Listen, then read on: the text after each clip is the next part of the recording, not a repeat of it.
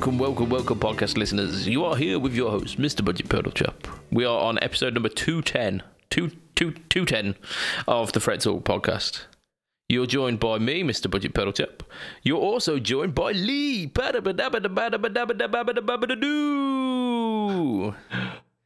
Say hi, Lee. I'm not in the UUSK anymore. You're not. You are in the United States of Swedonia. Um, so yes, Yes. welcome back. Welcome back. It's it's Well, been yes, it's been you. a while. It's been a while. Um, and Since I could hold my head up high. I mean, if if it was better sung, I'd I'd say don't don't do any more, Lee, because we might get a copyright strike here. Uh, but I think I think we're fine. uh, It's tr- yeah, it hurts because it's true. Um, the early 2000s were a dark time. They were. We pulled through, though. We did. We pulled through. Um, so, I mean, it's it's it's been so long. How how are you? How are you? Like, what's going on? Um, I'm I'm I'm having to relearn to play the guitar. Ah, okay.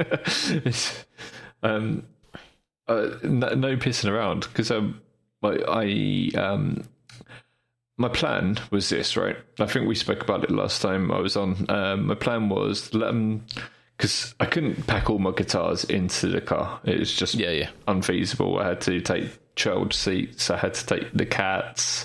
I had to take um, the clothes that we were going to survive with for a few days until our stuff arrived. Um, and taking all my guitars wasn't going to happen. So my plan was just to take my strap and to take the Wazzer Airs Yeah. uh, put put my strat in a room when the, the removal people came. It was like, okay, leave that there. Took them all around. Took them all into the room it was in. Leave that there. Do not take that. And they fucking took it. Oh dear, dear oh dear. yeah. So I was like, all right, okay, it's only going to be for a few days. Um, and it wasn't. It was for a few weeks. So uh, yeah, they were supposed to come the Tuesday after. They didn't come until the fir- last Thursday, which was like basically they were like 14 days late or something, or, or it was like two weeks, three weeks without a guitar or whatever. I can't remember. It's been so long. That is Uh, I think it works out that it was three weeks without a guitar. shit, man. Yeah, so when I got the guitar back and I, I just like started trying to play like I normally do and doing all my exercises and these sort of things, and my fingers were like, nope. I could play, I could play them. It just sounded crap. Yeah. It was just like all, all, the tones must have seeped out of my fingers. See, left the tone in the UK. yeah, yeah, man. So it was, um, it was, it, it was a dark time. It w- It was a very dark it was the best of times. It was the worst of times. yeah, yeah. It, it was it was hard, but um, now I've got my guitars back. Um, it, it's it's uh, I'm getting there, but uh, you know I'm getting back. And it also, strangely enough, I started playing stuff that I've never played before. Weirdly It enough, sounds very good, and I was quite I, I found that as well actually when um after I come back from holiday uh, because again like you you have like a week of not playing guitar and not even really thinking about um guitar-y things which is it's a it's a break that you need every so often um and then you come back to it and you're like hang on where where have these ideas been hiding yeah, yeah. Yeah, it was kind of based around stuff that I'd play anyway. It was just like new takes on Yeah. it, and um, I don't know if it was just kind of like listen to fresh ears. You know, like when you record an album, Yeah. and then you kind of go back and and- you're like, oh, do you know what? That mix sounds nothing like it did before I went for went to the toilet. you know, it's it's that sort of thing, but like on on a gra- grander scale. So now I'm in a a room that's completely not soundproofed like the old one. The old one was all like had the foam all around it and everything. And now when I was listening to, I was checking my levels and these sort of things and, and monitoring myself. I was like, oh my god, the, the reverb in this room sounds like I've added some sort of room reverb to the mic. Does it sound like that to you? Yeah, I can I can hear a like a, a certain ambience to your uh, to your voice, um, which wasn't there before. So, but it, it is what it is. I mean, it's it's what we all work with usually anyway. So, so you're on a on a level playing field with all of all of the rest of us. yeah, but I'm I'm not going to do any soundproof into this room because I'm going to keep it as like a, an indoor office, but I need to convert the garage into a studio, and that's going to be like part uh, garage, part studio. Um, so I'm quite excited about doing that. Um, gonna it's going to be quite nice, but the garage does need a bit of work. It's damp on one of the walls. Uh. I think it's from condensation because when I pulled some of the blown plaster off, it was dry underneath. Oh, okay. So I think it's just from condensation. So I just need to um, get some of that like rubber paint, um, pull all the blown plaster off, paint paint it with the rubber paint. Yeah. Then I've got some plastic sheeting. I'll put it over it, and then I'll put the battens on and put the drywall on, um, so the plasterboard. Yeah. Um, and then I'll uh, have that wall done. But I did a test in there the other day with my Marshall, and I had my wife standing in the dining room above me, yeah. and um, two things. One, I've got a I've got to soundproof the whole place, the whole studio. I've got to soundproof because it was coming through really clearly and two, the amount of reflections in there. I put a post up saying it, it just reminded me of playing in all the shitty pubs where your sound just gets lost and it's just bouncing around everywhere because it, it, was just horrible. It was just me in there and just me and the Marshall. I was just like, uh, I was just my strat straight into the Marshall and I couldn't, my, my sound was just really muddy and getting lost and it didn't sound like my Marshall at all. Yeah, it's, it's strange, isn't it? How uh, like how much that can affect your tone. Mm. Yeah, it's just it was horrible. Yeah, absolutely horrible. So, yeah, I'll be soundproofing now, but I, I won't be putting as much soundproofing as I put in before because that room was. I loved my old studio, but it was a bit oppressive.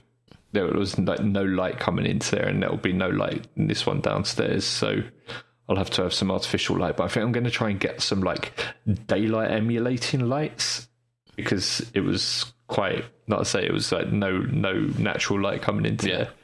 Um, but also the the deadness of the room, like of no reflections and that sort of thing. It, it kind of it was a bit oppressive after a while. Yeah, yeah. I imagine that with also the the the deadness of the light in there, like the the fact that it's clearly artificial light that you've got on you would lead to quite a sterile environment. Yeah, yeah. I, it was alright when I was only going in there to record yeah. and uh, stuff, but um, after the the pandemic, I was in there every day for like five, six hours, eight hours, yeah. twelve hours sometimes. Especially when we are doing live casts, it was I was in there most of the day and it was like six days a week. So yeah, it became a bit, a little bit much. Yeah, it's really important to have a a space that you can spend time in, isn't it? Hmm. Yeah, so that, that's why I'm going to have this room as like um, a second office. So if I if I want to work from up in here, I can. But if I'm having meetings and that sort of thing, it's not fair on my wife to yeah. shut the kids up while I'm having a meeting. So I'll go downstairs. But um, yeah, I'll be. I'll basically have a small office up here and a decent office downstairs. Yeah. Nice. Yeah. Nice, nice, nice. Life is hard, isn't it? yeah. I'll miss the Billy two offices over here. I'm also uh, I've got permission from my wife as well to turn one of our because we've got a lot of spare rooms downstairs in the basement, mm. and she said I can um, turn part of one of the rooms that we're just going to use for storage into a yeah. into into a workshop. Oh, nice. Um, so I can just work on my guitars or um, modern pedals and stuff like that. Cool, cool, cool.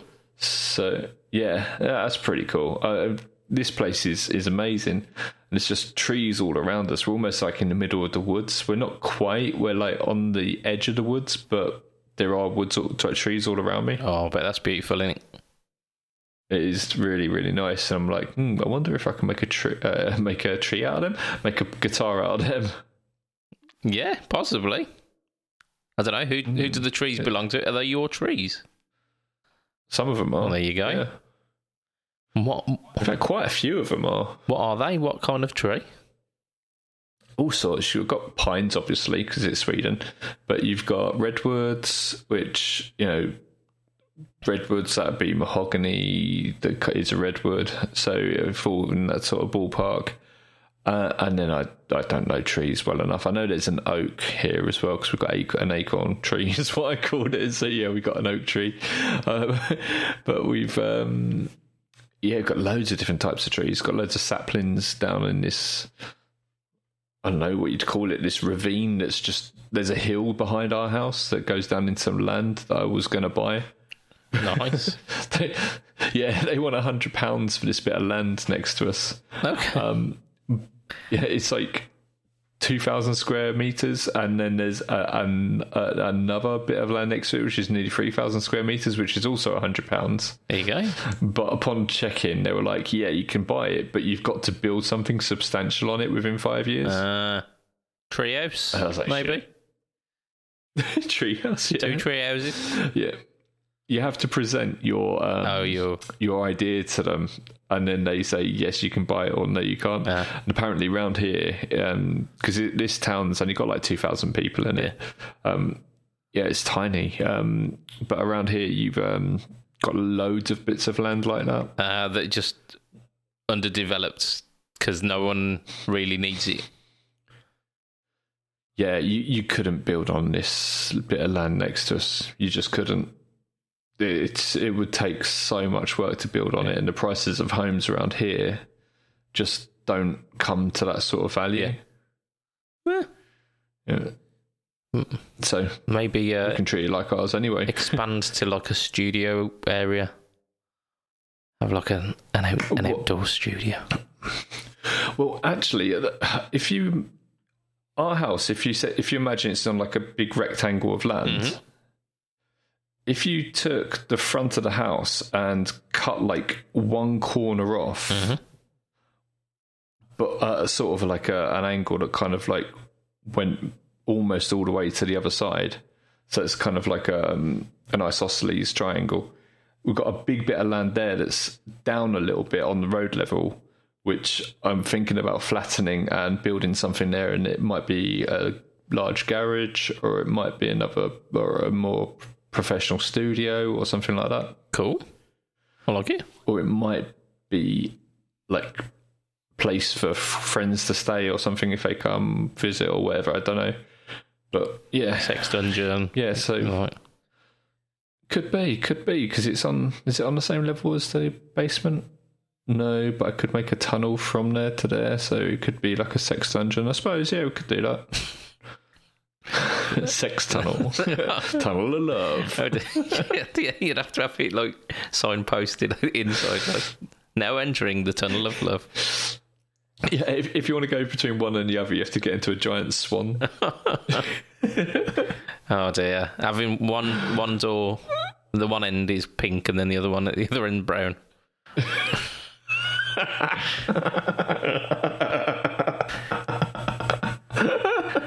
Think we should uh, we should probably move on to some uh, some other things uh, now. I, I've, ju- I've just thought with the um, reverb in this room, I might actually try recording some acoustic guitar in here, see what it sounds like. Indeed, it might it might sound quite nice. Um, Before you uh, before you left the left the UK, you happened to to send me a little something something something, didn't you? oh yeah, through the tunnel. You did, yeah, through the tunnel of love. So don't worry, he he cuddled me afterwards. Uh, no, you um, because uh, probably about two uh, two and a half three months ago now, we uh, we we both got sent through some pedals from Emoji Effects. Uh, I was sent through the flaming cake because it's a little bit more subdued and a little bit more classic sounding, and then you got sent through the absolute balls to the wall um, crazy fuzz called the dial up. That was proper up my street as well, and I really didn't want to send it to you. that's it. Yeah, I mean, that's when I. So when you did send it through, and I plugged it in, I was like, "This is this is absolutely Lee. This is," because um, it is. Uh, like it's a two control fuzz, but the neither control does gain. It's like the one control is like your your volume setting, and then the other one is pretty much like um, it's the the flavour that you want the the fuzz to be, and it's, it does nothing unless you have it either. It's like between zero and ten, you've got something.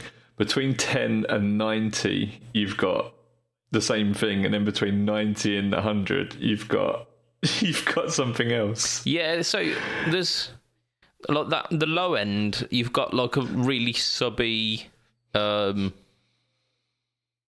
it, it's almost just like lower octave fuzz isn't it like like it's almost cutting your entire um original signal out and you're getting this just really kind of guttural um like bassy fuzz and then you've got like a almost like yeah. a distortiony fuzz tone, and then like you you really ramp it up, and you get this weird kind of synth the octave up um, kind of feel to it. Um, and yeah, it was. So I, I ended up uh, doing a little demo on that, um, which by the time this podcast comes out, I think it's going to be another week before it's released. um, I, have uploaded it now, uh, and it's scheduled for the last.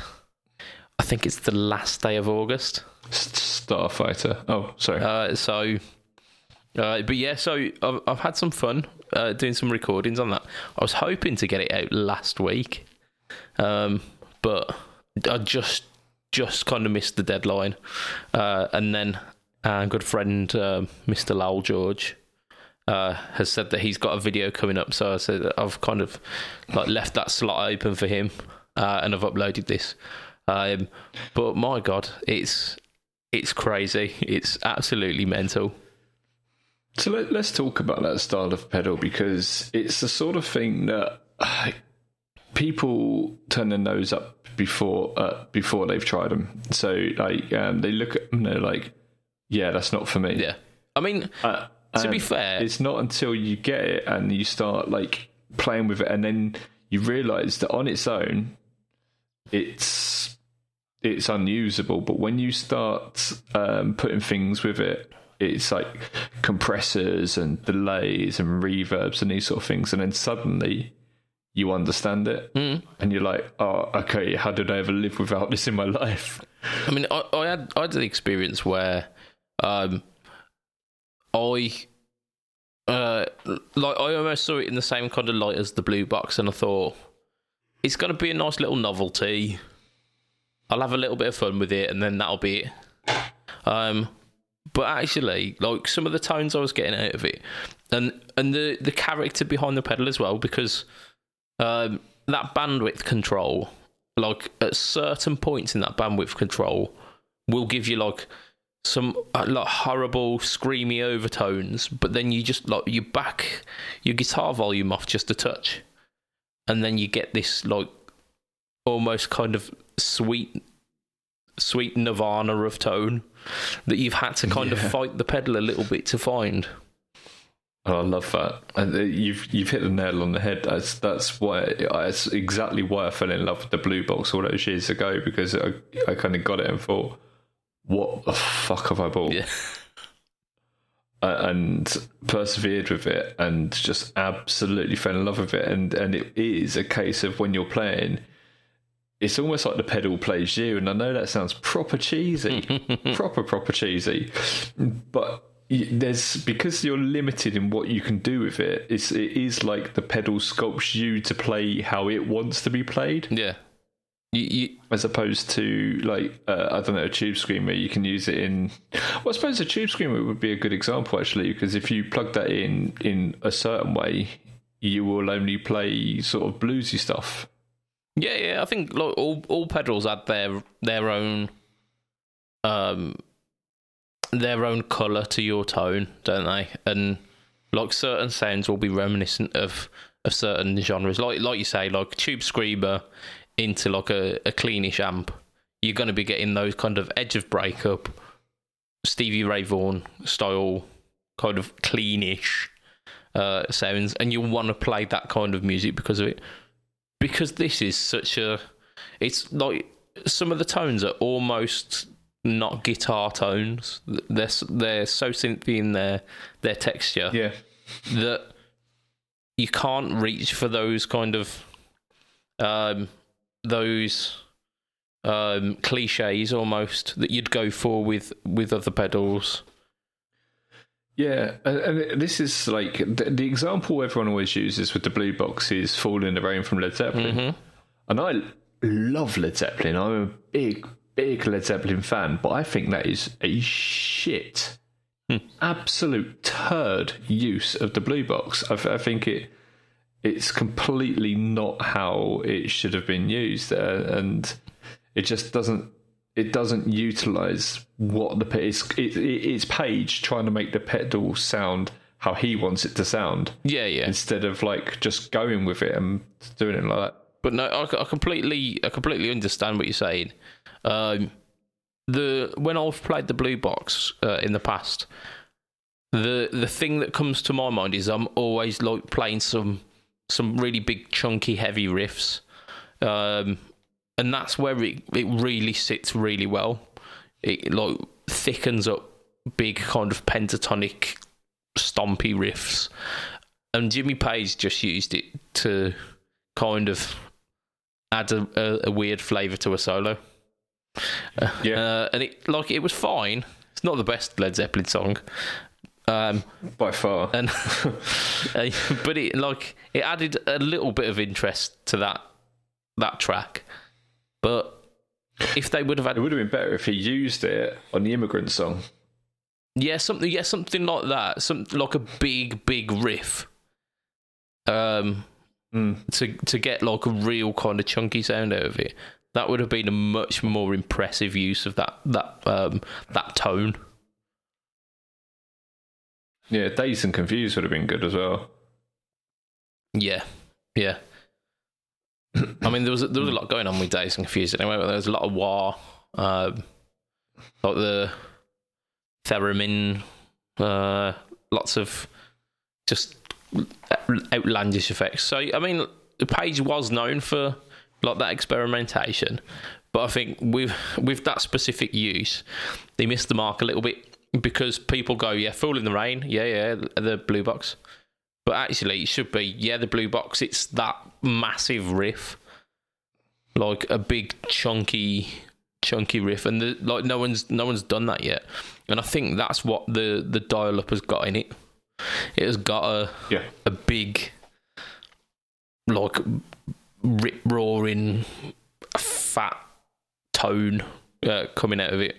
Um, and I've I've done that in the demo actually. There's there's um, a couple of tracks where I um, I use a couple of the bandwidth settings, um, like hard panned, and I get that like the the sub octave and then the like the upper octave versions, and mix them together, and you get this really really big, um, big riff sound.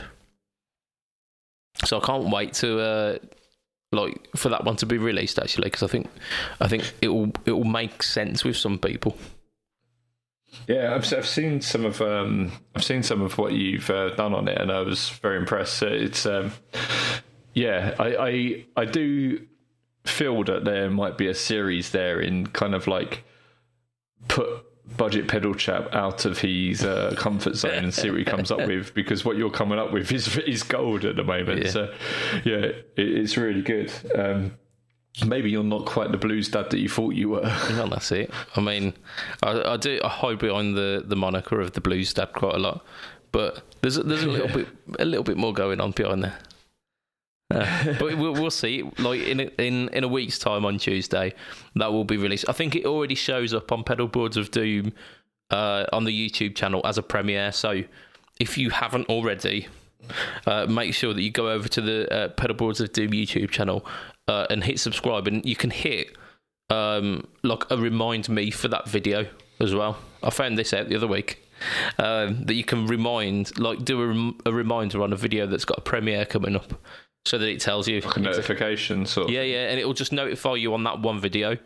I mean, if you want to like notify yourself of all the pedal boards that do videos, hit the bell, uh, and we'd like we'd massively appreciate. it. doesn't mean me. Hmm? he said hit the bell. I said he doesn't mean me. but yeah, I mean, you can you can you can do it on individual videos as well, which I thought was really cool. So if you know you've got uh, like there's there's one that will really interest you, um, you can you can go in and hit that. I thought that was really cool. Um, so I've done I've done that uh, a little bit this week. I also um, we're, we're kind of coming out at the end of uh, where I I've done a big push on the the Xander surplus stuff as well because I've done the no talk or tone uh, on the Friday and then the Tuesday before the um the uh, pedalboards of doom YouTube video came out as well. Um, and we mentioned this on the last cast, but um, I still think it's going on that YouTube has done me dirty. Um, on that video, it cut it cut out a minute of audio uh, on the video, Oh right, yeah, yeah. um, and as fu- Can you can you not trim it in the in the edit software on on YouTube? I could trim the yeah, could trim the the minute out, but it's trimming out a minute of because it's it's the bit of the video where I'm going through the eight different diode selectors. um, and it, it basically it cuts out pretty much one of the diode selections. Um, Right. and he just like the, the audio cuts out, which is an absolutely massive shame. Uh, it weren't a problem on my end. I have checked. I've checked. I've checked. Um, it was a it was a problem with the upload, surely. Um, but I emailed YouTube and they've not got back to us yet, as far as I'm aware. Of course they haven't. Uh, they don't care. Well, not about us. Not about a humble little. Like what are we on? Like one thousand six hundred subscribers at the moment. I think something like that. no, we're just off nineteen hundred. What? No, we're not. Yeah, yeah, we are. No. The other day. No. We're nearly at two thousand. Shit, man. Yeah. That's uh, that's worth celebrating. I'll drink to that. Drink to anything right now. I need a drink. I've got some uh. I've got some Magners waiting for me downstairs actually, which I might crack open tonight. I was about to say I don't have a drink problem, but I do, and, and it's that I don't have a drink. Yeah. But I, I don't. I don't actually drink very often. I probably drink like once every two months or something, Yeah, and and even that's only like one beer. So yeah, yeah. I mean, I, I tend to be seasonal. It tends to be in the summer months. I'll when when I've got very little on, I'll tend to to have a bit of a drink then. Um, yeah. About summer, how's the weather been? uh, not fantastic if I'm honest. Like because when you were here, it was it was really warm, weren't it? Mm. It was like incredibly warm, and pretty much the the week after though those maybe like two or three weeks of like intense sunshine we had. It's been a lot of overcast and a lot of like attempting to rain, and we had some we had some pretty uh, pretty hefty rain today. So it's not been it's not been fantastic if I'm honest. Well, you might notice that I'm wearing a jumper. You are wearing a jumper, and I I did think that you are mental. Um, yeah, um, it's 13 degrees here at the moment, and it has rained almost constantly since I got here. Jumper's not going to do you any good, mate. It's not waterproof. Well, I'm I'm inside, and I'm- not putting heating on. In fact, do you know what? I've got to spend nearly 10. Well, actually, I have got to spend 10,000 pounds on a new heating system. Ooh. Yeah, I know. It's uh, it's a bit of an ouchies one. That one. Indeed. I, I'm sitting here in my shorts and my uh, branded t shirt. Have you seen it? Uh, yeah. I, I um I didn't have any cho- choice but to be in shorts because for some reason the the uh, the Levi's I put out to bring with me as well as my shorts also got put away and packed. so I only had two pairs of shorts all the time we were waiting for our stuff to be delivered. Have you done something to piss off these delivery uh, delivery chaps and chapesses. They broke my fucking TV, so I think so. Yeah. Got a massive, great big line down the middle of my TV, like where it's not working. Yeah, I'm trying to get it covered through their insurance. Yeah, I mean, you you got to really, ain't you? Yeah, it kind of like saying, like, "Hang on a minute, it's, it wasn't us because like this is internal." I'm like, mate, if you're going to carry a TV like that, Yeah. you know, like with one hand either side, one person carrying it, and then lines go out down the middle, Yeah. Then obviously it's because you've Flexed it. bent Yeah, it slightly. flexed it, yeah. yeah. So yeah, it's um, It's not good. I did want no, I did want a new TV because I, I want, I, but I, I want one with HDR so I can um, play the PlayStation Five to like its proper high quality. Oh. Um, but that doesn't mean I wanted to get one now. Yeah, yeah, you don't want to be forced to get one, especially when having to Yeah. shell out on a, an expensive heating system. That's ridiculous. Yeah. Right, we should probably probably do a bit of news, maybe. What do you reckon? Yeah, man. What have we got? So, first of all, we have got a rather well-known Les Paul player. Um, he's Les Paul. Is it Slash? Funnily enough, no, and it's not Joe Bonamassa either. Is it Jimmy Page? Uh, it's not Jimmy Page. No, it's Is it Marc Bolan? It's Marc Bolan. My gosh, that's a that, that's quite a reach. That is. There's quite, there's there's a fair few people I'd, I'd go to before Marc Bolan, um, in terms of Oh, man. like hierarchy of. T Rex are wicked.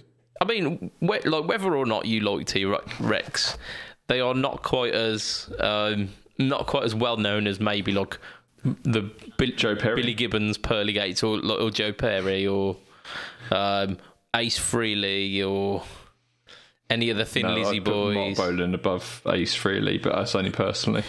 I, I don't really like Kiss, to be fair. Yeah. So um, no, it's it's Les Paul, believe it or not. So the first ever Les Paul uh, production model, uh, owned by the man himself, owned by Les Paul. So it's a 1952 production model, uh, and it came off the back of the um, the log, which I believe was uh, something Les Paul had put together. Um, with parts of Gibson and Epiphone guitars, uh, and had been tinkering about with that to to make a, like an electric guitar. Um, so they worked together and, and came up with this. Well, there's there's a dispute to the amount of input that uh, old Lester had in the uh, in the guitar himself initially, isn't there? Um, but let's, for argument's sake, let's say that they they worked together to come up with the the production model Les Paul. Um, so this this one has got it's it's quite heavily modified. It's got a Kauffman um, vibrola system with a uh, like a solid steel block um, bridge system.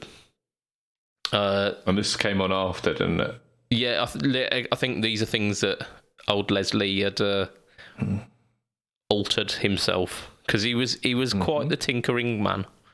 Um, like not only like with his guitars, but in terms of like recording as well. Like he did Yeah, we, I, I basically owe my, owe my whole career to that man.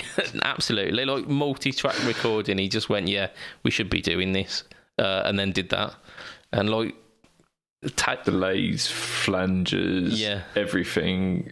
Like, it was like, yeah, what happens if we like kind of run two of these at the same time? But I put my hand here, and yeah, that's basically it. Yeah, yeah. And uh, there's there's tales of him uh, like playing bass parts into into his recorder by playing the the like the the part double the speed and then slowing it down.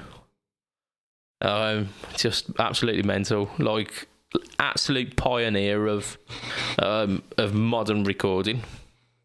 So is that where the melody maker kind of came about? Was it like him tinkering with a Les Paul until it was kind of like had loads of switches, and then they were like, okay, let's release it as the melody maker. The Melody Maker was just a a cheaper student model, and it, it was like two single coils and a. It was like very, But they were like very very stripped. big old, yeah, they, but they had lots of switches on it as well, and it could do lots of uh, bits and pieces. I think they they even came in stereo as well. Doesn't this one? Didn't he mod this one to be Yeah, stereo? so this one's this one's stereo. He also modified the uh, the pickups as well.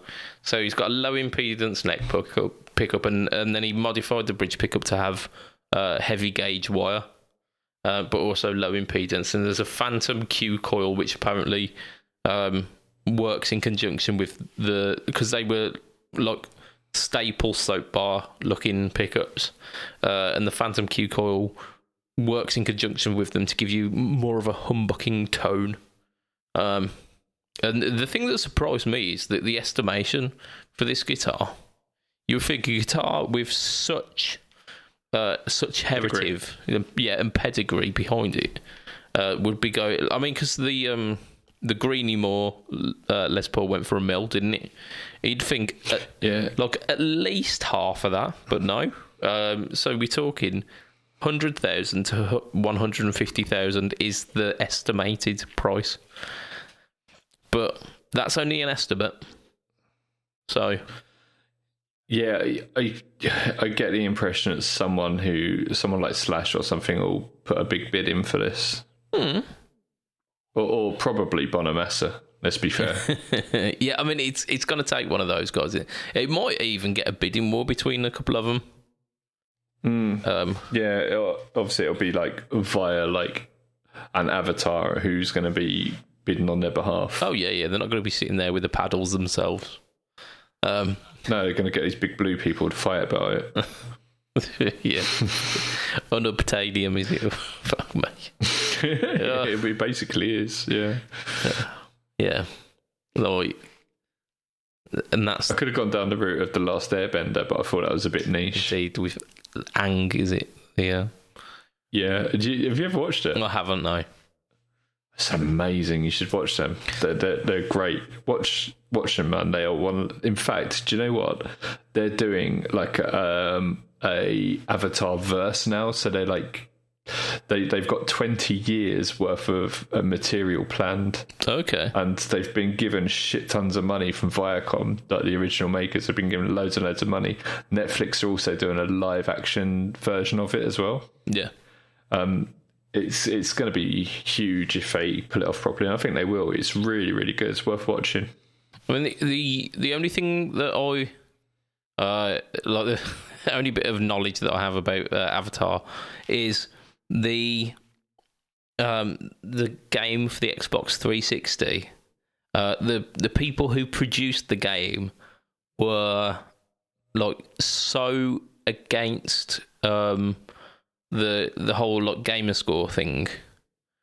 Uh, like the kind of the gamification and incentivizing certain tasks within games um, that they basically made their like their entire like thousand uh thousand gamer score for that game uh like super easy to obtain um it was something like get get a 20 hit combo get a 50 hit combo get a 100 hit combo get a two, 200 hit combo and they they were the the milestones for the game.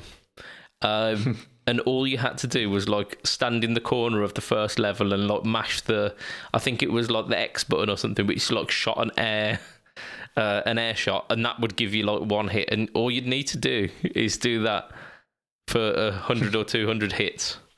Um, and when I worked at Game, we never had that in stock because it was a guaranteed thousand, uh, thousand points on your gamer score. God, Um, I forgot about Xbox Gamer Score. What did you even get for it? uh, bragging rights, pretty much. Kudos. Yeah, yeah. Like all of the other nerds would be uh, slightly, let's slightly revere you. Uh, I've always always been PlayStation, apart from in that generation, and then I had 360. But when I met my wife, she had PS3. So oh, best of both um, worlds. yeah, exactly. So yeah, we still we've still got like I've put the PS3 in my boys' room so we can use it as a DVD player for in a minute. Yeah, I mean we've got a really similar thing with, uh, with our downstairs TV. We've got uh, got a PS3 hooked up, but as a Blu-ray player and a, a, a DVD player, so that my lad can watch Peppa Pig essentially. Uh, and it's really really stupid as well because I've got a a little um, like emulation console as well.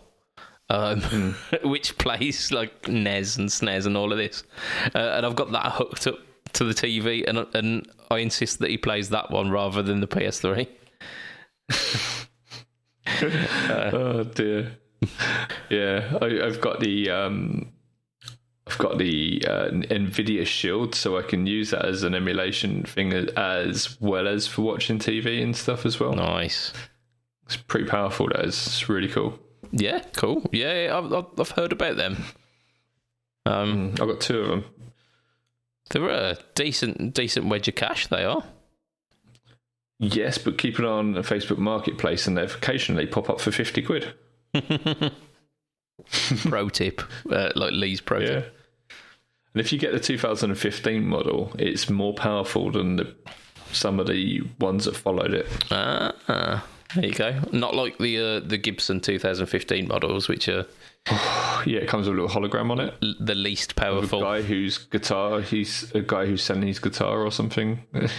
I mean, they, they get a bunch of shit, don't they? The the 2015 Les Pauls, uh, and, and just in general, the 2015 uh, Gibsons. But actually, they're not bad. They're not worth the money they were asking at the time. But the the deals that you can get on them now, like a 2015 model versus something that was made a year later or a year earlier, you'll probably talk like two, three hundred quid cheaper for the 2015 model just because it is that specific year. Yeah, you're hard pressed to find them now that when they where they haven't had the pick uh, the tuners changed as well. Yeah, yeah, like, and and that's it. Like, people will switch out. They'll go, "Oh, I switched out the stupid nut. I switched out the the robot tuners. Like, I, I ripped out the um the a PCB switching system and put like a proper wiring harness in." But they're still only asking like one one one for a, a Les Paul standard, whereas you'd be talking like one and a half grand. It's nothing. Yeah. Yeah, easy, easy. So it's uh Yeah, they are like the the ones to watch out for. Uh, but yeah, so the the the Les Paul, the Les Paul is um the Les Paul is is up for auction. Um, but we've we've also got a little bit of uh, a little bit of news about another iconic Gibson guitar this week as well. yes, So this one, yeah. Billie Joe Armstrong's. I mean, he has had some iconic Gibsons, yes.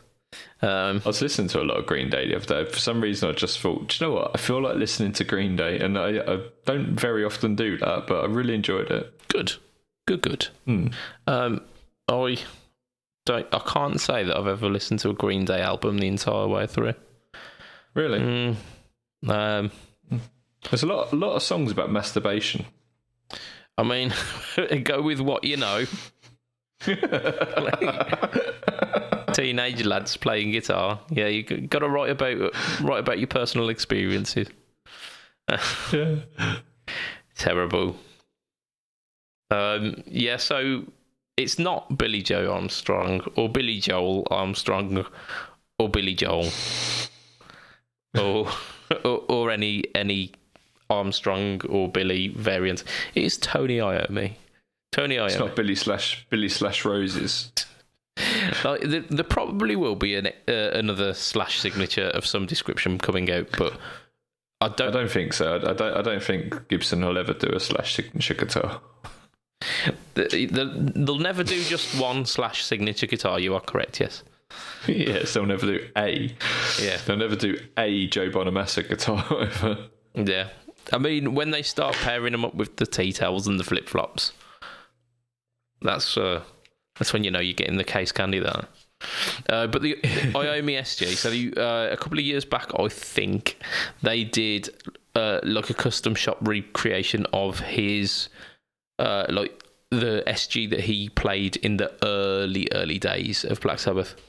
Um, I believe he initially um, like when they first started as Black Sabbath, I believe he, he was playing on a Strat. Um, but after that, um, this was the uh, the SG special that he was playing, uh, and it's affectionately known as Monkey, which uh, had a um, a sticker on it somewhere. Um, but yes, the SG. Uh, so they're doing like a USA um, standard version of these now. So like a production model rather than custom shop. Custom shop, yeah. Indeed. Uh, obviously, two P90s. Uh, the bridge on it is is a bit of a strange one. You were you were mentioning this before the cast, weren't you, Lee? Yeah, the I bridge. was. It's um, it's a bit. On one side is, is some grass, on the other side is some more grass, and in between is troubled water. and um, uh, and during that troubled water time, you can actually intonate individual strings. Well, there you- I mean, part of that information was true. Part of it was true. Yeah. So it's a it's a it's a wraparound uh, wraparound bridge. I love the special, um, but it's it's uh, one way that you can you can uh, intonate the entire bridge itself and then intonate each individual string as well. So you you should be able to get bang on intonation with it, which with certain stop bar systems, uh, like the one that I've got on the the SG special copy that I've got, you can't do. like mine is is you, you get it close enough. Uh, it. Yeah, I, I like those um, those wraparound bridges that have like the the G and the B kind of like uh, just a little bump, and they're, they're kind of like, yeah, that's your intonation, mate.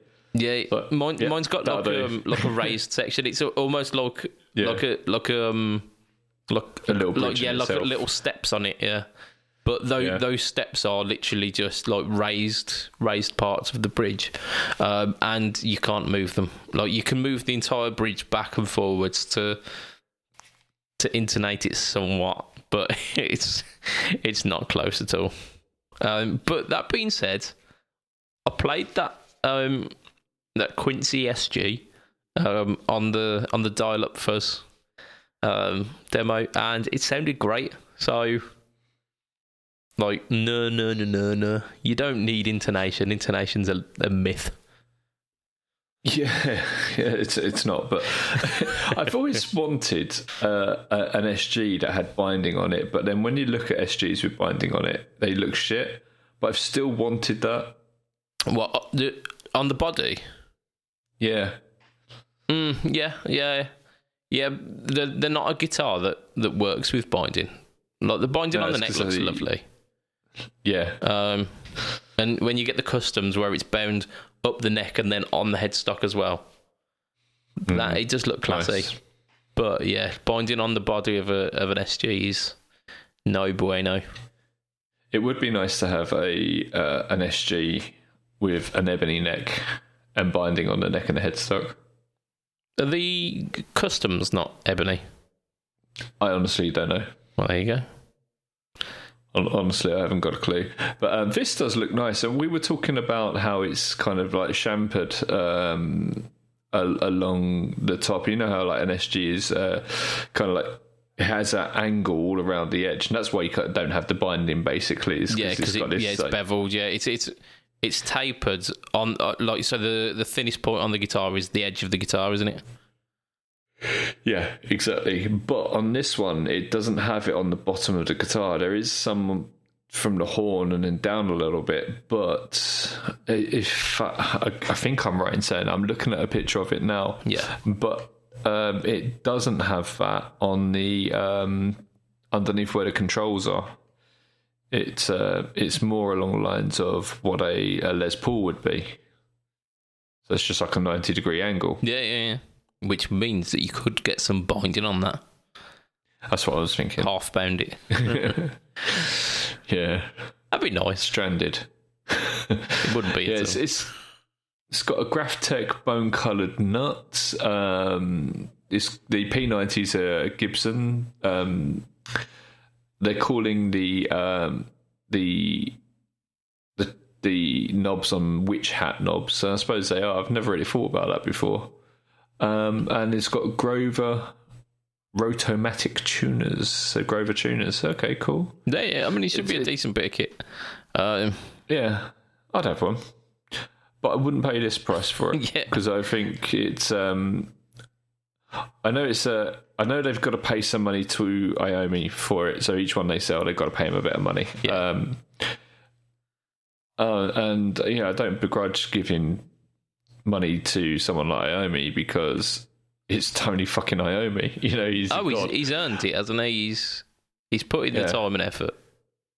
he he is the the godfather of metal guitar, um, and, and for that we we owe him everything. But um, yeah, I, I think a guitar like this, especially since it's like based on a special, special, yeah. I think it's probably worth about 12, 1300 quid. Yeah, yeah. Like if if, if it was fifteen hundred, considering it's a an Iommi signature and it's got the Iommi signature monogram on the back as well, you'd be going, hmm, that's that's fair. But it's coming in at one thousand two hundred and forty nine quid, which. No, it's not. It's two thousand one hundred and forty nine. Uh, sorry, yeah, sorry. No, no, no, no. If it was fifteen hundred, I'd say it was expensive. yeah, yeah, but because it's twelve hundred, I'd go. Oh no, no, it's yeah, sorry, two thousand one hundred and forty nine, which is it's just a little steep. Yeah, I, I like it a lot, but yeah, we were saying before as well that there's that signature model they had of this, which I think was uh, you could buy as a standard as well. So it was like a, it wasn't like a, a custom shop one, which was the black one, and it had the crosses on, on as the fret fret markers. Yeah, yeah, and that that is just Black Sabbath all over. yeah. That was much classier. That was, wasn't it? Yeah, I want one of them. I think this is classy. I've always thought a red Les Paul, uh, sorry, a red um, SG looked great. Yeah. But mm, I do love Le- Les Pauls in Cherry Burst as well. They're lovely, aren't they? Yeah, yeah. It's it's the classic look that is, isn't it? Mm, yeah, definitely. But yeah, um, so this. Um, yeah, I must say, every time I see the word wraparound, I think reach around. I don't think I don't think for two thousand one hundred and forty nine pounds you're getting a reach around. From Tony Iommi himself. Yeah, possibly. I mean, who knows? Who knows? Dear. Right. I've got a fa- I've got a fairly good idea. I think it's it's not. yeah, yeah, yeah, yeah. I wouldn't, I wouldn't put money on it. Uh, and we've got a final bit of news this week, and it was, um, oh, in fact, we've got two final bits of news. Do you, do you want to go? Do you want to give us the uh, the old um, Mazda Miata? One two. Do what? the Mazda Miata. oh right, yeah, yeah. So um, Mazda, the car manufacturer, has teamed up with um, the uh, pedal company um, who seem to like Line Six products a lot, called Headrush, and um, they have announced the Headrush MX5. Now it's a rear-wheel drive. Um, pedal board digital thing that's like the HX Stomp, except it has a, a pedal on it. And when you hit that, obviously that is the gas pedal, and that's what has just the go faster pedal. Now I think it's an automatic. There are no brakes on this, but it does have a looper, a stomp, and a tuner. Should I stop now? Pro- probably, yeah. So it, it is coincidentally um, the the name of the the Miata in America. It's called the Miata. It's the uh, the MX-5 in the UK uh, and Europe, I think. Um, so Head Rush have released a product called the M- the MX-5. I mean, if their next one is is called the Vauxhall Nova, then we then we know that they're they're taking inspiration. But this Yeah. one's just a coincidence at the moment. So Head Rush MX5, and you're saying it's kind of like a an HX Stomp size um, thing. Yeah, by the looks of things, yeah, it's it's got like your three um, buttons, uh, foot switches on the front, and they're color coded. And I think they can switch to different colors depending on what pedal, uh, what things. Yeah. The thing about the headrush gear is it's uh, got this big. I think it's like a 12 inch touchscreen on it or something along those lines. Yeah, this one's like four 12 inch. inch? This one is, isn't it? Yeah, yeah, four inch. Yeah. Um, so yeah, it does it say three point five mil? Uh, no, that's headphone jack. Doesn't say, but yeah, it's a touch screen. It's a really nice looking touch screen as well. It says it's quite intuitive to use. I've used it before, um, the touch screen, and I always felt it you know when you touch touch some touch screens and they don't feel smooth, they kind of feel almost like they're textured. Yeah, yeah. I've, I've if I remember rightly, it felt like that, and um, it felt like you had to like kind of push hard to get anything to do anything. Oh, okay. So it's yeah, the Yeah. sensitivity was uh, was not high enough. It definitely wasn't built in California. Yeah. Okay. so um, yeah, it, it's an interesting one because Headrush are- have always really been trying to ride that sort of um, Kemper and Line Six Helix and that sort of um, wave.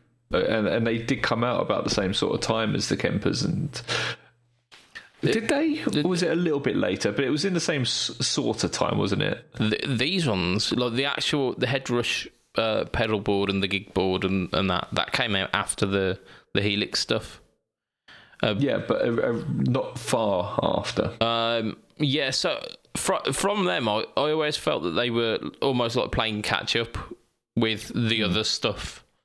Um, and it, it seems like the the HX Stomp has been been around for what Ages. like three years now, something like that. Um, and like so much so that the Boss have responded to it with the GT uh, 1000 core. Like you say, responded. I say completely annihilated. But But it, but like it it is it is in response to that. It's like oh Absolutely. the HX Stomp is doing quite well. Maybe we can have a crack at this and and give it our our shot. And whether or not it is better is it's it's an argument for another day. But they've they've done their response to it, and it, it seems like now the the people at Headrush are like just finally catching up. Um, the one thing that I heard about the Headrush stuff um, was that the the effects that they've got on there are a bit lackluster, and that they they don't quite have the breadth that the other units have. But the amp models sound really really good. Um, so like it, this this could be potentially for those uh, those people who really really want to use this at the end of their chain just to do some like heavy duty amp modeling and then go in using that as a, fly rig into it like a PA or into a recording uh, situation. Interestingly, it doesn't tell tell you the um, the specs in terms of power and these sort of things. So with the um, with the Helix and with the uh, GT one thousand, they're they're very you know Yeah, they're proud upfront, about yeah, like it's thirty two bit processing and so on and so on so forth. Doesn't say anything about that on here. Not that I can see. Yeah. I'm looking trying to look past my my mic though. So have we got a price on it? Because that, Uh, that'll I be the deal breaker, won't it? it find a dealer. um, This is not the are no time. dealers, no dealers in your area because you live in Sweden. Well, you you don't live in the UK anymore. Um, enter an address. Uh, I N G L U N D. okay. PMT. What an unfortunately named guitar shop. Hmm. So what are we saying? Because I know that like the um the HX Stomp is about probably like the upper end of 400, 480, something like that. Okay, it's four thirty. What the headrush is. Yeah. Okay. Bearing in mind it does have that expression pedal on it as well. So being serious, you know, it's it's got a little bit more. But how much? What is the no? The new Stomp doesn't have a, a foot switch. Uh, No, this HX. Stomp XL. Yeah. yeah. Yeah, Okay. that doesn't. It has, I think it has a, a bank of nine foot switches rather than the three that you got on the original. So there is a smaller. I say smaller. There there is a, another head rush. There's head rush gig box Yeah, uh, gig board um, guitar, which is a little bit bigger than this. um, but it doesn't have the treadle, but it has four foot switches and a bigger screen, Okay. um, and that's five hundred. Ah, okay. And then their their big one is seven three nine. That's not bad considering, like, because the the like the full fat helix is uh Not sti- over a grand, isn't yeah, it? Yeah, it's still up up there, uh, and I think the um the LT is a good seven seven fifty ish. I was very tempted to go for the LT actually when I uh, when I went for the um for the stomp. So here's a thing. Um, that that one I said is five hundred quid. Yeah. The which is the slightly bigger version. Um, they have a deal with it at PMT at the moment, where um, Headrush has uh, an expression pedal which is ninety nine quid, and you can buy a Headrush gig board and get the which is the same one but the same price for four hundred ninety nine, and they'll chuck in a free expression pedal. so you're getting more more buttons and uh, and an expression. pedal. okay, okay. Mm. Um, And you're only paying an extra seventy quid. okay, so they. I mean, it's quite competitive then. It is quite competitive. Yeah, the other thing that's quite competitive is their FRFR speakers. So they've got two. They've got one that's 2000 watts, and the other one doesn't say how many it is. They're like monitor speakers. Yeah, yeah. Um, and the 2000 watt powered speaker is. Um, that's a powered speaker, and that's 259. It's not bad, is it? It's not. And then the other FRFR, which is is a 108 guitar speaker cab, it says FRFR, but it doesn't say whether it's powered or not. Yeah. I assumed that all FRFR uh, cabs are powered, but maybe I'm wrong. Yeah. But that's uh, 195, so it's about 60 quid, 65 pounds less. That's really good. Hmm. Hmm. Yeah, yeah. I'm. I'm. I, should be getting a uh, a powered FRFR speaker soon Okay. to tag into my um, GT Core. Yeah, because you you've got quite a quite a setup there, haven't you?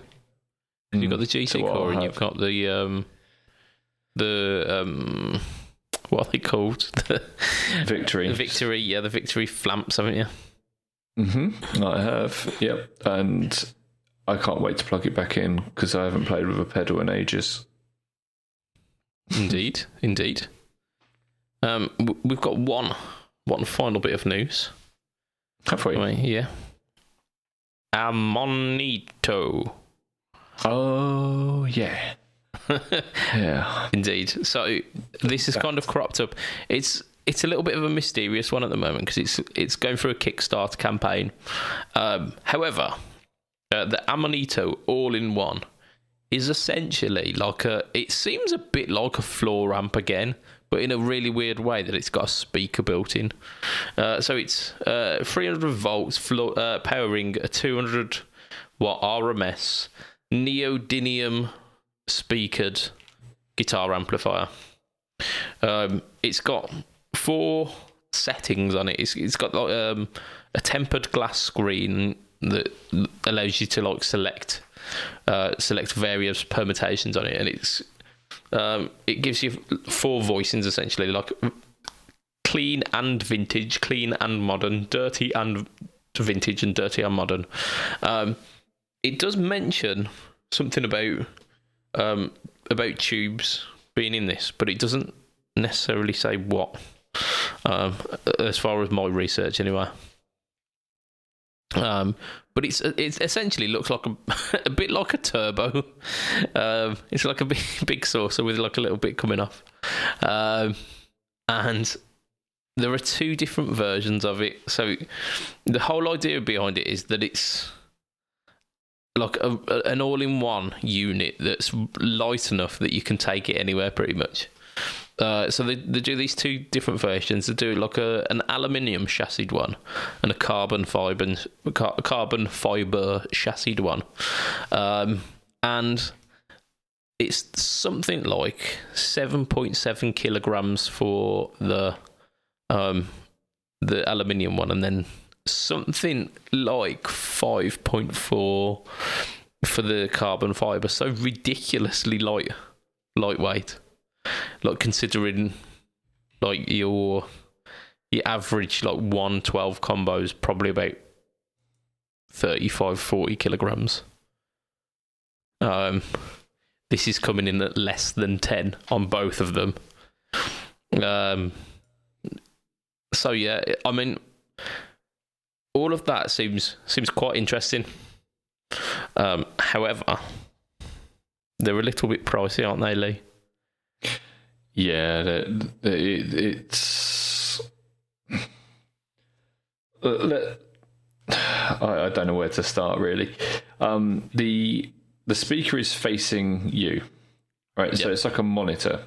It's not facing the, the audience. There are XLRs out and these sort of things and, and lines out, but you get lines out from other floor based amps as well yeah if it's really important to you that you have a valve in something like this, there are much, much cheaper options. Um, and the route to go, in my opinion, is the BluGuitar stuff. yes yeah yeah like blue blue amp one Yeah. Yeah, and the iridiums and stuff like that. There, I've just googled it. Um, the iridium, which is the latest one, which is the metal orientated one, is five hundred and eighty-two quid. mm, that's that's a bit good Yeah, and this one that we're looking at, this this shell turbo looking thing, it's funny how we're looking at another multi effects pedal board thing that's car related. But um, the if you pre-order it, so you basically give them some money up front until it's developed, it's a hundred one thousand six hundred and sixty-six. mm-hmm. Uh, you see how they put six six six in it to be cool. That kind of loses my attention straight away. Just it's like when you're watching a horror film and then there's an upside down cross and you're just like, oh, for fuck's sake. Um, but if you um, if you aren't going to trust these people um, and you're going to wait until it comes out later, you're spending over two k. Um, where was the price? It was I think the most expensive one is Actually- two nine nine nine, isn't it? Yeah, it's just under 3k. That's a lot of money. Especially considering it's a, a floor ramp, essentially. Yeah. Yeah, absolutely. Doesn't I couldn't see anything on there about it having a valve in there. Um, I'm sure. I'm sure you, I've just overlooked it, but Well, it like it mentions on the uh, on the carbon fiber one because it's the the premium one. They're hand selected tubes, whereas Oh. in the um, in the aluminium one, because it's a cheaper cheaper alternative, it mentions that they are just standard tubes. So I don't know if that's like preamp. If it is, if they're gonna be preamp. Yeah, Yeah. it's got to be you'd you'd think so, yeah. Considering it's a two hundred watt. Um, RMS. Yeah. So yeah, that like 200 watt worth of valve amplification is too much. I mean, what's the USP for this? The fact that it's got a speaker in it. Possibly. The fact that it's shaped like a shell. Yeah, like it's for all those turbo enthusiasts. It's like, have you seen the cartoon Turbo? What the the one with the snail? snail. Yeah. yeah, you could totally like colour this in to look like that.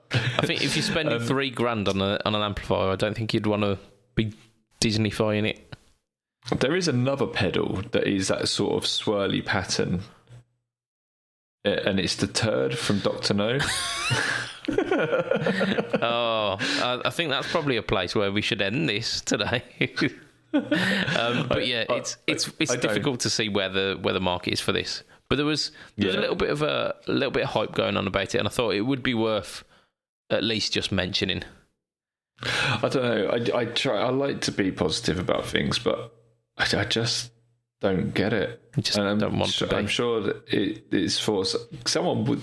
No one would have made this unless it had a purpose for them personally. Yeah. And if it's got a purpose for one person, it's going to have a purpose for many people. Yeah, possibly, I- possibly. I'm sure my pedal board altogether costs less than three grand, and it does more than this. Yeah, fair enough. Fair enough. Mm. But yes, I think it is probably time for us to wrap up the podcast for this evening. Um, Yes. I would like to extend a massive thank you to our Patreon backers because y'all awesome. And for as little as, as $2 a month, if you are not one of those people, you can be one of those people. It is Yeah, come on. it's an exclusive club, but you are welcome. Go on. Yeah, Go on. it's like two quid. Come on. That's it. Less than a cup of coffee a month. 20 Swedish krona. There, you go.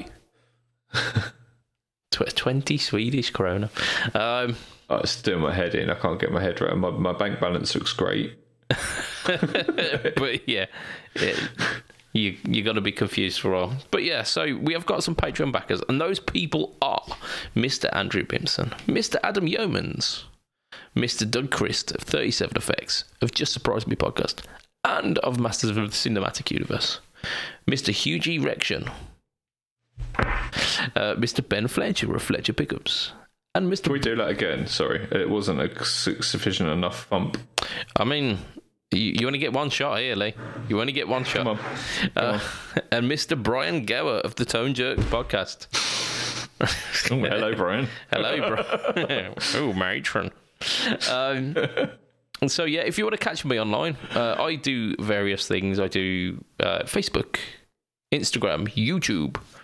Dot com slash budget pedal chap and youtube is the home of the no talk all series which this week features something uh, what, what does it feature this week? Oh, it it features the ice set machete boost, which it surprised me because it's got a picture of two machetes on it and it doesn't say what it does. I thought this is going to be metal as fuck. Um, and it's like a slightly gritty clean boost, and it was amazing. It sounded really good. Um, so yeah, check that out. Uh, I finally figured out a way of um, running the HX Stomp so that I can run pedals with massive headroom, um, and I can like absolutely dime them without it blowing the uh, the input of my um, my computer speakers, so that it's not overloading the input of that, Uh, but it's just like pushing the amps in as hard as it can. Uh, Is it a and I- yeah, so like uh, with this one, I've got it running through uh, like a, a, a deluxe normal channel, uh, and I've, I've maxed the the volume on it, and you get this like sweet flubbing out uh, guitar tone, but without the horrible digital distortion of blowing the uh, the inputs on my my DAW. Uh, so I figured figured out how to do that this week. So you'll you'll hear this kind of cranked to its maximum. Um, and yeah, occasionally, I uh, occasionally, more than occasionally, almost twice a month now, uh, I am featuring on uh, Pedalboards of Doom YouTube channel, um, which I think the the most recent one was the Xander Surplus, and the one that's coming out in a week's time is the Dial Up Fuzz.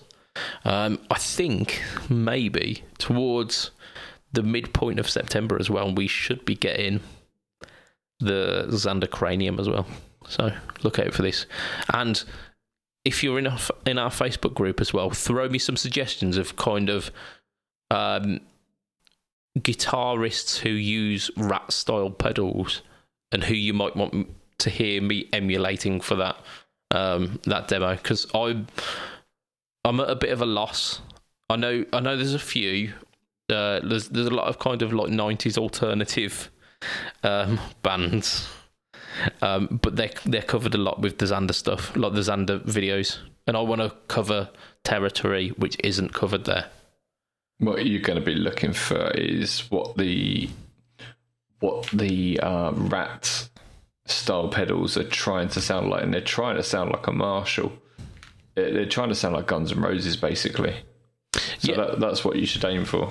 Well, I did a little bit of research, and apparently, um, like early Metallica, especially Kirk Hammett's tone, uh, was uh, hot rodded or dimed Marshall amps with a rat in front of them. Um, so that might be the best way to run a run a rat. To be fair, that might be might, might be where I go with it, but who knows? We shall find out. If you give me some suggestions, I might try it. Um, and Lee, Lee, Lee, Lee, Lee, Lee, Lee, Lily. That's my auntie's name. Lily, Lee. Um, are you back on the news this week? Are you? Uh, is that going to happen? Are we, are going to get some Lee news? Uh, yeah, I'm definitely going to try and knock one out tomorrow. Oh, um, And how about the news? Um, yeah. Oh, matron. Um, yeah, yeah, absolutely. Uh, see what there is, and oh my god, I've just looked around. There's a, like a like four, five, six, seven moths flying at my window. Swedish that was a bit creepy. yeah. Um, yeah, no, totally. Um, I'm on the moth. I'm on the moth. I'm on the news tomorrow. I've got a newsletter to do as well. Um, so yeah, uh, you can catch me over at um, the Pedalboards of Doom uh, YouTube channel. You can catch me on Pedalboards of Doom Facebook group, and I do loads of stuff for Tonepedia as well, um, including the weekly newsletter. So if you go over to that, you can sign up to that, and that's quite interesting. I put a lot of work into newsletters, and they're not just like, oh look, Tonepedia done this, oh look, Tonepedia done that. Um, so uh, tomorrow, since this isn't going out straight away, tomorrow's one is probably going to be uh, who has the better gear: blues people, uh, like blues guitarists or metal guitarists. So it's, it's that sort of thing. I don't think you're right. I think you're absolutely wrong, um, because I, I just mean the kind of like in the amount amount of gear. I think there's much more gear out there for um, metal guitarists. Just think of the amount of metal guitar brands. There's, so many, and then if you think about the standard blues guitar brands, you basically got Gibson and Fender. Uh, like, so the two biggest guitar companies. Yeah, but then there's like tons and tons and tons of metal guitar band brands. It's it's like the genre itself, though, isn't it? There's not Hmm. there's not such a thing as like speed blues or or thrash blues or or symphonic death blues. Yeah. Blues is blues, whereas metal subcategorized and subcategorized, and the same with their gear. This Yeah. one is for this specific type. This one does that. Yeah, Yeah, exactly. Uh, unless you start talking about tube screamers, and then like every blues guitarist has a different favorite tube screamer. yes, but there are multi like a multitude of different like every every brand, be them like metal orientated or, or blues orientated, they have their own version of the tube screamer. Yeah, uh, but it, it, you know, it's like, oh no, I don't use the tube screamer. I use the uh, ODR. It's like, it's a fucking tube screamer. it's it's like that. It's totally annoying. Um, but yeah, um, um, the, the metal guitarists are like, yeah, I'll take your tube screamer and I'll put it after my into my fifty one fifty, and I'm just gonna make it metal. So, Everyone um, loves a tube screamer. yeah. Everyone. Uh, but I'm going to do it like just to create a bit of debate. But yeah, I'd be interested to hear what you guys think about it. But if you if you go on to um, Tonepedia on the home screen, you can like log in, make your own account, and sign up to our newsletter, which yours truly is responsible for. So, from myself, Mr. Budget Pedal Chap, from Mr. Lee, Ugenschwagen, Doom. it will be. German. I, I don't know any Swedish. Hi, uh, Hey, meatballs. uh, IKEA. Um, it will be a tatty bye and good night for this week. Ta-ra. Bye all. Bye. Ta-ra.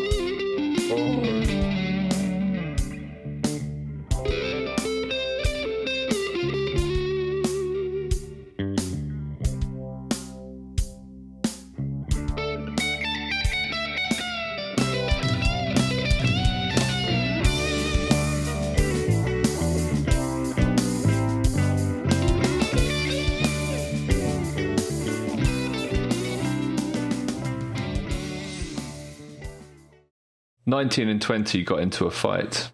Twenty-one. Way.